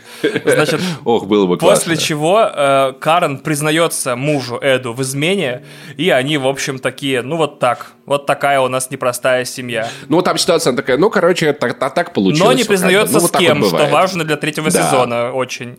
Да-да-да-да. И в этот момент дела на, на Луне тоже становятся не окей. Группа десантников приходит на базу, группа американских десантников, и там пытается снять советский флаг и повесить обратно американский. Эта часть миссии выполнена успешно, все прекрасно. К ним подходят советские астронавты, такие, а что это мы тут флаги трогаем, я не понял. Э, алло, Ну, э, пацаны, а вы с какой базы? вы с какой Э, ба- Тут, тут базы? всего Это две, чё, с какой на мы, с- твоей- по-твоему, Да. базы? Такое... Идите на свою базу, там флаги меняйте. Да, типа, вот. А кто, а что мелочи есть? А ну-ка, а ну-ка попрыгай. Они что, прикинь, смешно прыгают. Телефон есть с симкой позвонить? Да мне чисто там это матери туда-сюда Так вот, десантники русские знают, как нужно разговаривать с людьми, которые подходят с такими вопросами, сразу же предупредительные в грудь дают, короче. Здоров, заебал. Здорово, заебал, пу-пу. Вот. И, в итоге оказывается, что возникло misunderstanding, недопонимание. Они думали, что советские космонавты тянутся к кабурам, а оказалось, что в этом кармане на груди у них были карточки с разговорником. Э, Причем довольно странным, потому что там только супер базовые фразы, нет слова космонавт, нет слова космос, нет слова только привет, Слушай, до ты свидания. и знаешь, в остальное. в чем разница между космонавтом и астронавтом? Если честно, кстати? нет. Я писал это сценарий наугад, А, да. Космонавт — это советский А, человек, летающий в космос, а астронавт — американский. Серьезно? У них настолько misunderstanding, понимаешь? что Это бы, чертовы да. космонавты! О, черт! Серьезно? И это на самом деле... Я никогда об да. этом не думал. Я поэтому распихивал как, как синоним по всему сценарию. Все, Паш, сворачиваемся, заново пишем. Ты че, мне тут все менять надо. Короче, и, прикол в том, что это, сцена... Серьезно, я просто поражен, я никогда об этом не думал. Думал, я думал, это синонимы. Я Потом я подумал, что есть разница между типа теми, кто летает в космос, и теми, кто вот на орбите кто тусит. Типа это космонавты, а астронавты это которые там к Луне или к Марсу. Оказывается, это вот так, прям нифига. Да, да, да, да. И эта сцена, она подводит нас к важной мысли, которую постоянно э, пропагандирует Иван Толачев, что надо учить английский. English uh, speaking very well good and you uh, can communicate with other people without touching the card in your pocket. О, нифига себе, Паша, очень, очень респект вообще, очень хорошо. Я стараюсь, get good. I, do my best, bro. Do my best. Точно, Паше нужно будет типа Dark Souls английского языка смотреть какие-нибудь сложные фильмы со сложными диалогами про что-нибудь. И что? И что получается? В итоге обстановка, смотрите какая, все печально. США, получается, первые начали агрессию на территории Луны. По сути, они э, одного советского э, космонавта убили, второго тяжело ранили. И забрали их к себе на базу, и это, в общем-то, международный инцидент. То есть одно дело, понимаешь, самолет сбить, как бы с директором НАСА, Да. над Сахалином, на своей территории, а тут на нейтральной территории первыми применить оружие, потому что кто-то, ну, типа, психовал случайно. В итоге, ну, как вы могли понять по истории этого сезона, пушки на Луне ни к чему хорошему не ведут. Я еще Да, расскажу, вообще, в целом, блядь, это бесит. Люди везде, где оказываются, тут же размещают оружие. Потому Просто что, невозможно. Паша, потому что оказываются не люди, оказывается, видишь, в США или Советы. Вот если бы, как бы, люди оказывались, бы такие, братан, чё, флаг поменять? Давай поставим это со Спанч Бобом, он пизжит. Опа-на! Не, при- прикинь, как было бы классно, если бы у них были, знаешь, встроенные в скафандры бонги, и был бы, короче, соединительный фильтр. А, чтобы можно было, типа, соединить две головы, два шлема и да-да-да-да-да. раскуриваться. Бля, вообще, рука- вообще никаких проблем бы не было. А вы флаги пришли поменять, да? Давайте я вам помогу, в чем проблема, бля? У вас еще Да симпотный такой, что-то звезды, полоски, дизайн какой-то у нас. Вообще серп и молот. У нас индустриализация закончилась, ни у кого ни серпов, ни молотов, блин, вообще непонятно, нахера такое надо. Хопа, дискредитация СССР, блин. Прилетает. Но хот-тейк самый красивый флаг в мире. Я считаю, Япония. это флаг Грузии, если честно. Блин, мне японский Да, ну, окей, больше хорошо. нравится. Но он такой прям ультра минималистичный. Но Да, мне да, просто да, очень нравится э, минимализм во флагах, во-первых. Да. Э, то есть японский мне очень нравится. И мне нравится финский, потому что, по- по-моему, финский это белый и голубой. Ну, белый и синий. Это Финляндия? Вот не надо такого, пожалуйста. Мне это тоже нравится один белый и синий флаг, но с ним какие-то проблемы происходят на территории России. А посмотри флаг Грузии, он Да, такой он- вообще а, просто... кстати, его типа легко не нарисуешь, понимаешь? Там вот эти завитушки, Да, закорючки, да, вот это все да. очень красивый, но, блин, ну он прям сложный. Ну, вообще на стиле. Да, мне нравится. Так вот, что-то мы, чё-то нас куда-то унесло в космос. Знаю, что Короче, флаги в из трех полосок поносные. Франция, например, блин. Странно, Блин, а что у них только короче, треть это- флага белая, а должна быть вся. What? А, разъебал. И прикинь, один советский космонавт вот такой, да это разборка лунная. Короче, у нас первая лунная разборка в Да, истории. это разборка лунная. Блин, прикольно. Я предлагаю Франции сменить флаг на белую полоску и красную полоску. То есть два цвета всего. Э, Белое это сдаемся, красное пьем э, божоле. Белое вино и красное вино. Да, кстати, офигеть, прикинь. Слушай, а получается, получается, у Грузии будет белая полоска, эмбер полоска, э, будет э, розовая Ага, а полоска. почему эмбер полоска? Почему янтарного цвета А полоска? потому что э, э, э, в Грузии очень хорошие эмберы. В смысле, И, янтарь? и оранжевые вина. А, это, а, это вино, вина. оранжевое Порода вино и вина. красное А, вино. Да, да, да, Класс. да. А, а белое, а белое тоже есть, да? Блин, я предлагаю флаг Армении, там будет конь и як. Они рядом такие стоят. Все, договорились. Мне нравится Идеально идея. Остал... Звоню Пашиняну, да. Значит, и советская экспедиция специальная прибывает в, прямо в Джеймстаун, чтобы изучить состояние раненого космонавта и забрать труп погибшего. Раненый космонавт тоже такой, я сейчас ситуацию упрощать не буду, я, в общем, э, честно скажу, я, я, я хочу бургер. Я не хочу. не хочу. Нет, тут, конечно... же- Нет, тут меня, конечно, стрельнули. Но давайте вот э, э, это лучше, чем Советский Союз, если честно. Он такой, ребят, фактам». спасибо огромное, что застрелили. Как бы, можете не извиняться, заберите меня в Америку, я хочу в Диснейленд. В целом, если там раз в месяц меня будут шмалять, мне как бы нормально. Паша, я, к сожалению, готовил весь сценарий на английском и так и не смог вспомнить перевод слова дефектор, вот который перебежчик, реально, у нас есть такое слово перебежчик. Да, да, это перебежчик, агент, который... а, агент, А ты обратил внимание, в английском дефектор. Звучит как что-то Типа, да, угрожающее. такой, типа, он дефективный, такой, дефектор. Я такой, А вау. у нас перебежчик, А понимаешь, он как бы такой... Легкомысленный, знаешь. Понимаешь, типа, в Америке нельзя перебежать, потому что дефектор, ты типа ло- лох и чмоня. А в русском перебежчик. Ну, перебежал туда, перебежишь и обратно, какая нахер разница? Не расслабляй, ну, типа, не напрягаемся, все нормально. В это время, значит, чтобы ситуацию еще усложнить, на орбите Луны находится ядерный э, шаттл Pathfinder с Эдом на борту. И русский ядерный, по-моему, тоже шаттл Буран. И они не просто на орбите Луны пос- посреди всего этого звездеца дипломатического, они еще направляют друг на друга ракеты. Такие типа, ну все, сейчас мы будем стреляться в космосе, Звездные Кстати, войны. на будут». секундочку, чуточку от- отвлечемся, вернемся к нашей к прекрасной баб- барышне в карандашной юбке. А, она, помните тот взрыв шаттла из первого сезона, который не смог вылететь на помощь ребятам на Да. Луну? Да. Аполлон Кажется, там была, была какая-то про проблема с прорезиненной прокладкой, это правда, которая да. промерзала, ломалась. Это известная история, на самом деле известный факт, известный баг, э, и пр- произошел взрыв. И когда в этот же момент, когда сбили самолет с этим, значит, главой НАСА, а, шпионский американский самолет сфотографировал на Сахалине шаттлы, стоящие в ангарах, спиженные с американских. И эта барышня заметила, что у них такая же точно проблема. И тут она поняла, что когда Советский Союз попробует запустить эту херню, у них будет гигантский взрыв, много жертв, и она, терзаясь смутными сомнениями, решает этому Серге... Сергею, э, Сергею. ее коллеге Сергею, да, передать информацию о том, что, братан, короче, да, вы спиздили наши чертежи, но это плохие чертежи.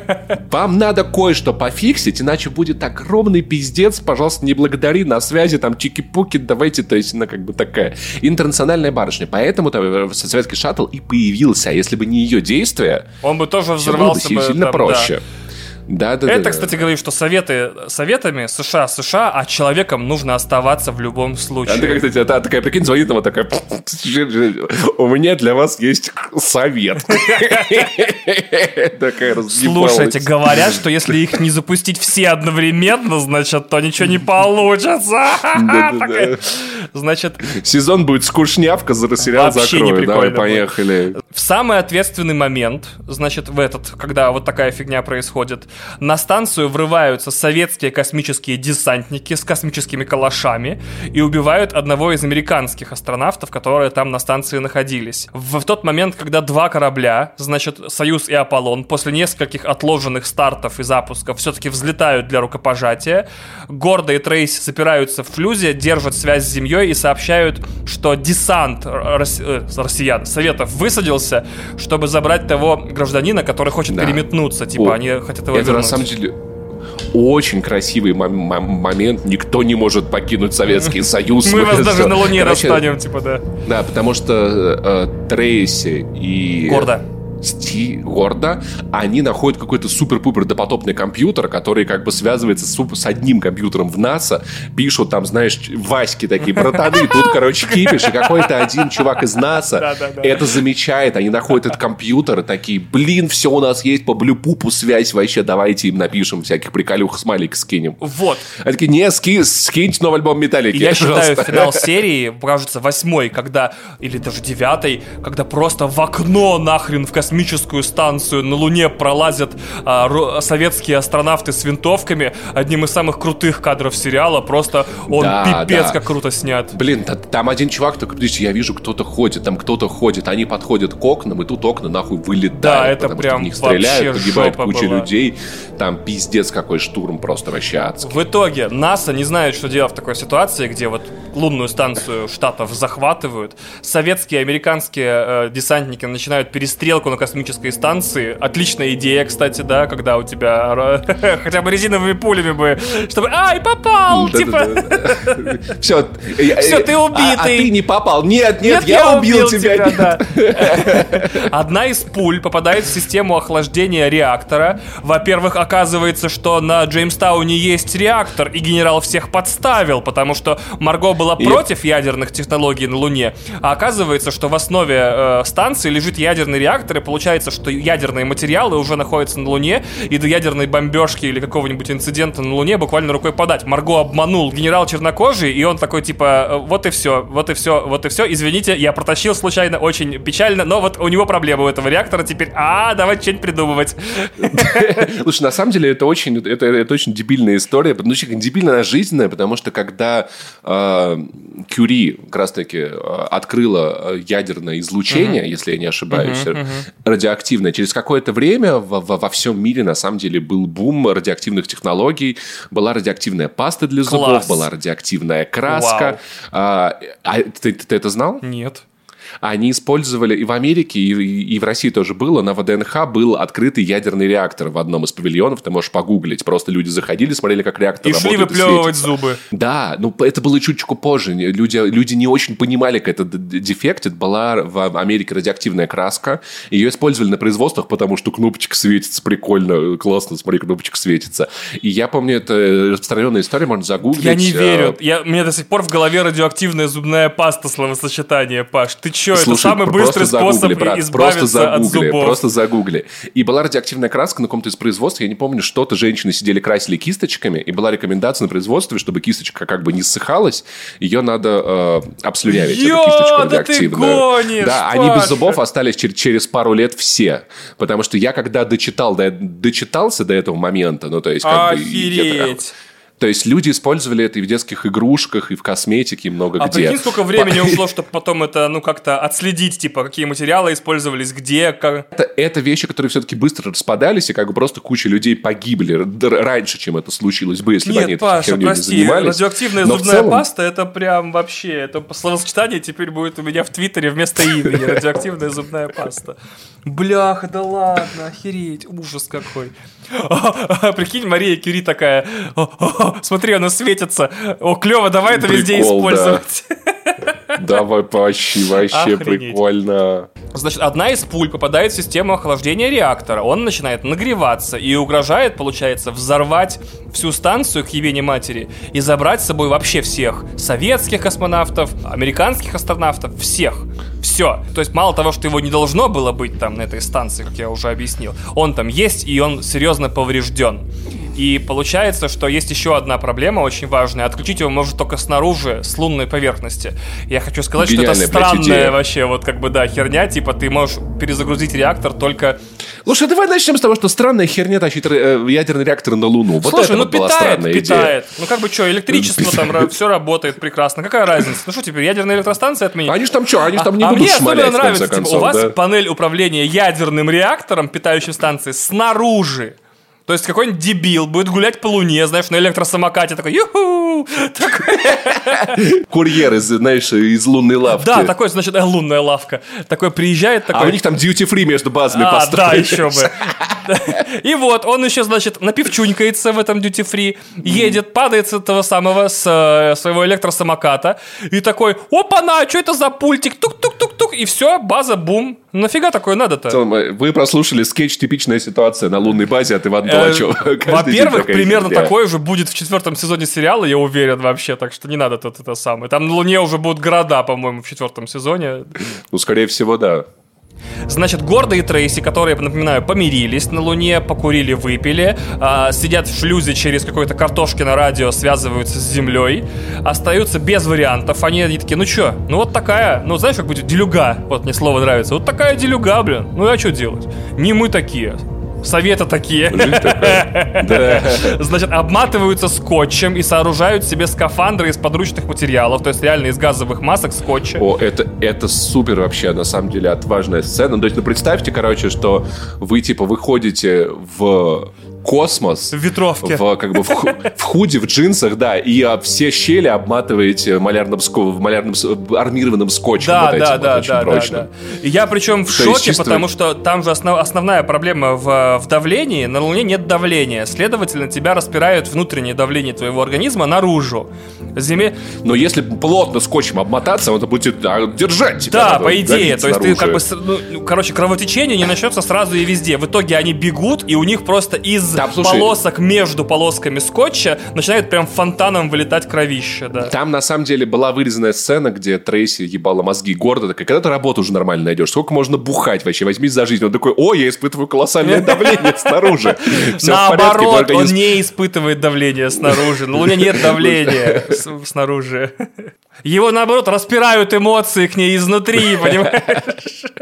Это трогательная сцена, потому что он такой, так, я пойду туда. Она такая, нет, ты не пойдешь один. Он такой, нет, ты не пойдешь со мной. Она такая, ты мне вообще-то не указ, я вообще-то на Луну летал раньше, чем ты на Луну летал. Нет, по-моему, она позже летала, чем он на Луну летал. Не суть, короче. В итоге они решают, что как бы погибать кому-то Нет, ну одному к из них, Луне это летал слишком... э, гордо, а как бы она... А, нет, она... Да. Трейси Да, была на Луне, да, но, по-моему, позже. Вот, в итоге они решают, что умереть одному из них это как-то очень тупо, вместе как-то более драматично получится. Хотя, на самом деле, честно говоря, один бы там реально не справился. А у них двое детей на Да, Земле кстати. ждут их. Но, но, но у одного уже есть мамочка, он в целом ничего так устроился, хотя она не, она не хочет быть его мамочкой. Знаешь, это вот это будь моей мамой, не хочу отъебить, пожалуйста. Вот, и в итоге они вместе, обмотанные э, армированным скотчем, выходят нахуй на поверхность Луны, чтобы выключить хуевину, которая там быть не должна. И, само собой, умирают, к несчастью большому. Трагически. Да. В этот момент максимальной напряженности Даниэль, несмотря на приказы отменить миссию рукопожатия, напоминаю, она все еще продолжается, все-таки стыкуется с Союзом, жмет руку советскому астронавту, которого играет тот же актер, что и Юрия из «Очень странных дел» четвертого сезона. И вроде как на этой мирной ноте, на этой мирной ноте все такие, ну ладно, что-то мы типа психанули, вон, руки жмем уже, да, и все удаст, удается немного помириться и противоречия забыть. И вроде как все окей. А ты забыл про вот эту встречу кораблей за, за Луной? Или, подожди, или мы ее описали чуть Pathfinder и Буран. Где они не стали, где они не стали, не стали стрелять? Ты да, Pathfinder и Буран. Но они просто, ну, типа, все противоречия улеглись, и Pathfinder и Буран не стали друг друга стрелять. Да, не-не-не, понимаешь, там же важный момент был в чем? В том, что Эду приказали, если вдруг советы долетят, по-моему, до другой стороны Луны, их надо уничтожить. Угу. Их корабль. Но это обратная сторона Луны, и там нет связи. Угу. И в итоге Эд летит на Буране, они как форсажи видят.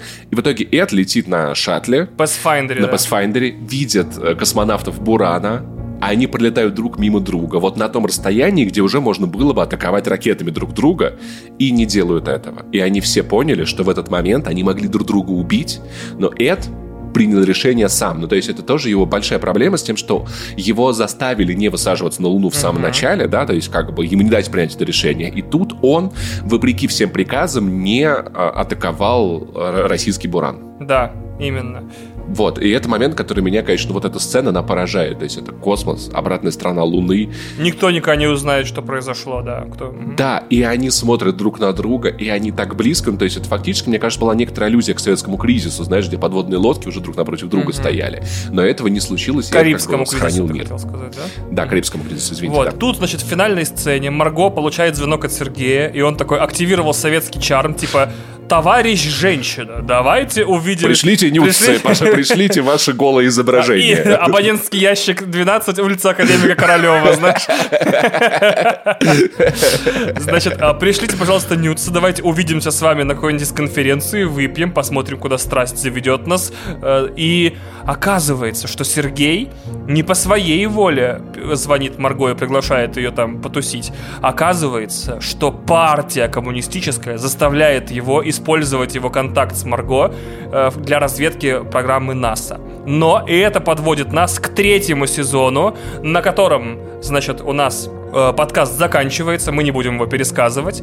Там у нас Марс, там у нас середина 90-х, там у нас новый третий игрок в битве Союза и США. Там у нас продолжение всех драм, всех героев дальше, ну, кроме Горда и Стейси, очень жалко их. Хотя и они там незримо фигурируют очень важно. Ну, да, да, да, э, да, да, в этом смысле и... есть. Вот, да, и на самом деле третий сезон супер-пупер разъебный. То есть он как первые два весь вместе, потому что авторы сериала поняли окончательно, в чем их фишка, что проблемы на проблемы, на проблемы, на проблемы должны приводить к новым проблемам, которые будут приводить к проблемам на проблемах, и да, в итоге да, это да, просто... Да, да. Знаете, знаешь, это как, раке... это как ракета, которая у нее первая первая ступень, вторая ступень, третья ступень, четвертая ступень. И каждая это пиздец. И они отбрасывают пиздец, а сверху летит другая ракета, и пиздец отбрасывает на их ракету. Да, если что-то и можно сделать э, вывод э, по каким-то там двум или даже трем сезонам сериала, это что летать в космос очень непросто вообще. То есть это и сами да. полеты сложные, и людям сложно, и тем людям, которые с этими людьми живут, сложно. Всем сложно, всем плохо, перед всеми всегда большие сложности. Э, и проблемы, и все постоянно идет не так, как планируется, и всем от этого еще тяжелее. Поэтому, если чему-то и должен был научить нас этот сериал, это тому, что даже когда кажется, что совсем жопа, это значит, что Рональд Мур только начал. Он только вот проснулся, кофе выпил, еще даже не сел поэтому, если вам вдруг кажется, а что сейчас там какой-то печальный этап в ваших жизнях, что-то много проблем, много сложностей, пристегнитесь, типа, сейчас будет вообще жестянка. А еще тому, что без международной кооперации нихуя человечество ничего не добьется. Пока люди не поймут, что мы все часть одного вида, у нас нас у всех плюс-минус одни и те же проблемы. Мы, мы кушаем, стрём, иногда курим сигареты, иногда очень сильно напиваемся. И так или иначе, пока э, страны будут толкаться с, э, с собой в этих противостояниях недоверчивости, э, мы далеко, ребят, если честно, нахуй не улетим с этой планеты, я считаю. А у нее тоже есть срок годности, надо напомнить. И он, угу. и он как видите, да, да, по новостям да, да, постепенно подходит. Даром в Москве 90 э, дней была температура почти стабильная 32, чего не было вообще давным-давно. Ну, 32 это норма, в конце концов, да, так что... 36,6 это... норма. What? На этой прекрасной шутке я, пожалуй, буду прощаться. Спасибо всем потрясающим людям, которые слушают этот роскошный э, дайджест подкаст, который выходит как альманах. Альманах и дайджест. Дайджест, потому что мы перевариваем, и альманах подкастах, потому что выходим, когда захотим. Спасибо всем тем, кто считает этот подкаст хорошим. Спасибо всем тем, кто оставляет к нему отзывы. И спасибо всем тем, кто уделяет ему время в бесконечной веренице подкастов, которые мы с Пашей выпускаем. Да, потому что мульти, мультивселенная наших подкастов, она множится. Я, знаешь, что тут подумал? Эта штука неплохо работает в DTF подкасте. Мы оставим в описании ссылку на Donation Alert Паша Пони. Вы можете, потому что этот подкаст, как вы заметили, никак не монетизируется. Ни рекламы никакой нет, ни Boosty нет все еще. Если вдруг вам очень нравится то, что мы с вами делаем на совершенно добровольных началах, вы можете нас поддержать, написать нам приятные вещи, отправить немного приятных денег. Да, мы против не будем. То есть, если вы по каким-то обстоятельствам не заносите в «не занесли», не заносите в один один дома, не заносите в DTF и вообще никуда не заносите, но вот конкретно наш подкаст заставляет вас чувствовать себя особенно хорошо, и вы хотите, именно хотите, по своей воле нас поблагодарить, мы будем рады вашей благодарности, потому что, потому что игры стоят дорого, жить в России дорого, там, где Паша дорого. Помнишь, когда ремикс этого ну, самого тоже, какого, Навального от 55 на 55, типа, такой, замки дорого, дорого, что-то там дорого, сундуки дорого, вот, все дорого. Да. И потому что мы стараемся охранять как. Поэтому ждите. В этом месяце будет анонс. Мы... Ну, ладно, мы пообещаем, мы постараемся. постараемся. Хотя, ладно, что там, там готовить сильно не надо. Короче, у нас есть с вами концептуальная идея, очень странная. Мы перескажем вам. Пристегнитесь, пожалуйста, покрепче. Держитесь за что вы как не держались. Нет, нет, не форсаж.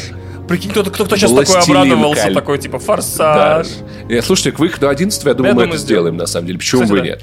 Мы перескажем «Властелин колец» трилогию. Если вдруг кому-то, кому-то это, это очень необходимо, потому что вышел сериал по «Властелину колец», «Игру престолов» пересказывать очень долго, если mm-hmm. честно. «Властелин колец», тем более, мы оба его очень любим, если честно, можно даже особо... Мы просто можем вспомнить все, что было, даже, знаете, сделать экспромт-выпуск. Кстати, как да, отличная идея. Хотя я хотел... Давай, давай, давай, никто не готовится. Никто не готовится. Просто так, а что там, помнишь, так, они пошли, там короче, там шир, да, типа, вот да. это. Да, отлично. Еще предлагаю напиться и накуриться заодно. Одновременно, да. Или разделить, типа, я пьяный, ты, ну, э, с, Мари, с Мариванной, да? Да, на хаях, на хаях, да-да-да. Блин, Вань, хоббиты, они такие маленькие, ты прикинь. А, а вот смотри, а он дал ему лепешку, так, лепешка-то эльфийская, для эльфа она нормальная, а для хоббита-то она получается реально огромная. Такие вот тизеры следующего выпуска, да. Да-да-да. Так, так что ждите, оставайтесь. Всем любовь, морковь. Спасибо, что слушаете. Расскажите про этот подкаст друзьям. Блин, наконец-то не надо будет готовиться. Блин, я так счастлив, господи. Расскажите про этот подкаст друзьям, потому что наши просмотры потихонечку растут, старые выпуски догоняют. Я думаю, скоро мы выйдем уже на тот оборот, где сможем привлекать сюда рекламодателей, и этот подкаст станет еще более содержательным, целостным и более регулярным. Спасибо большое. Спасибо огромное и всего вам самого лучшего. Помните о прошлом, чтобы смело смотреть в будущее. И не смотрите плохие сериалы сериалы. Красиво, брат. Пока.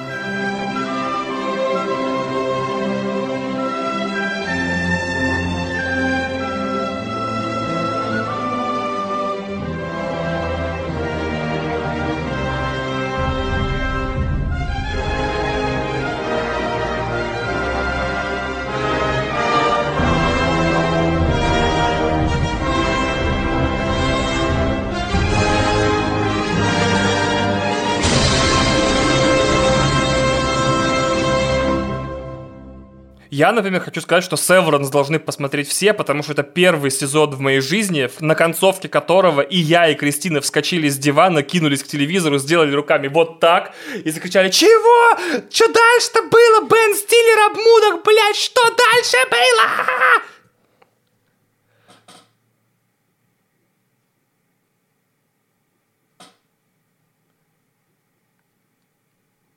Бляха, записал сообщение и смахнул его. Офигеть. Все, в пизду, значит. Останется только в подкасте для Паши. Паша на монтаже послушает, порадуется. Может, Пашу музыку включить?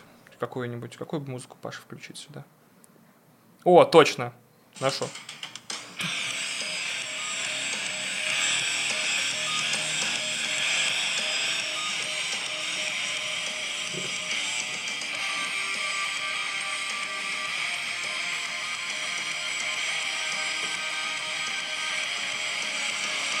You're winning, you're losing, I'm falling. Your agony lower than lower before. Your forgotten memory heaven, your hair.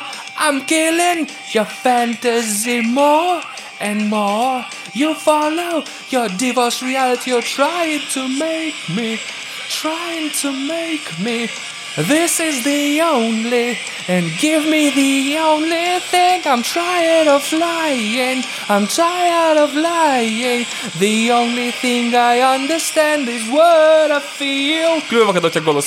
It's a. It's fantasy, heresy, killing me lower and lower before.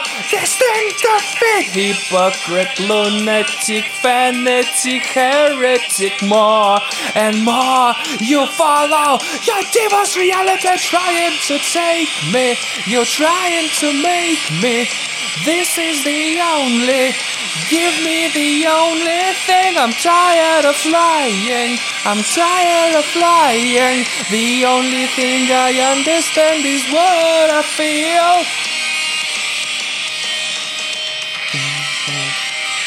Мне нравится этот клавишный. Такой...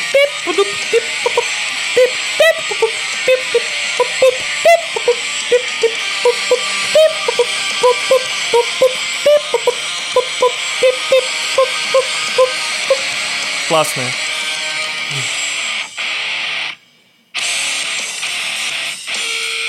Lunatic, fanatic, heretic, hypocrite, lunatic, fanatic, heretic, hypocrite, lunatic, fanatic, heretic, lunatic, fanatic, heretic. Trying to take me, you're trying to make me. This is the only, give me the only thing. I'm tired of lying, I'm tired of trying. The only thing I understand is what I feel. Trying to take me, trying to make me. This is the only. Give me Так, как the говорят only космонавты, thing, сбросил-. Я тебя слышу сейчас, да, только сейчас. lying. The only thing Сейчас. I understand is what I feel. Я сбросил балласт, как говорят космонавты. Сейчас я быстренько тебе перезвоню, потому что у меня так видео твое Давай. появилось, глюк какой-то. Я как раз таки песню закончил тебе записывать.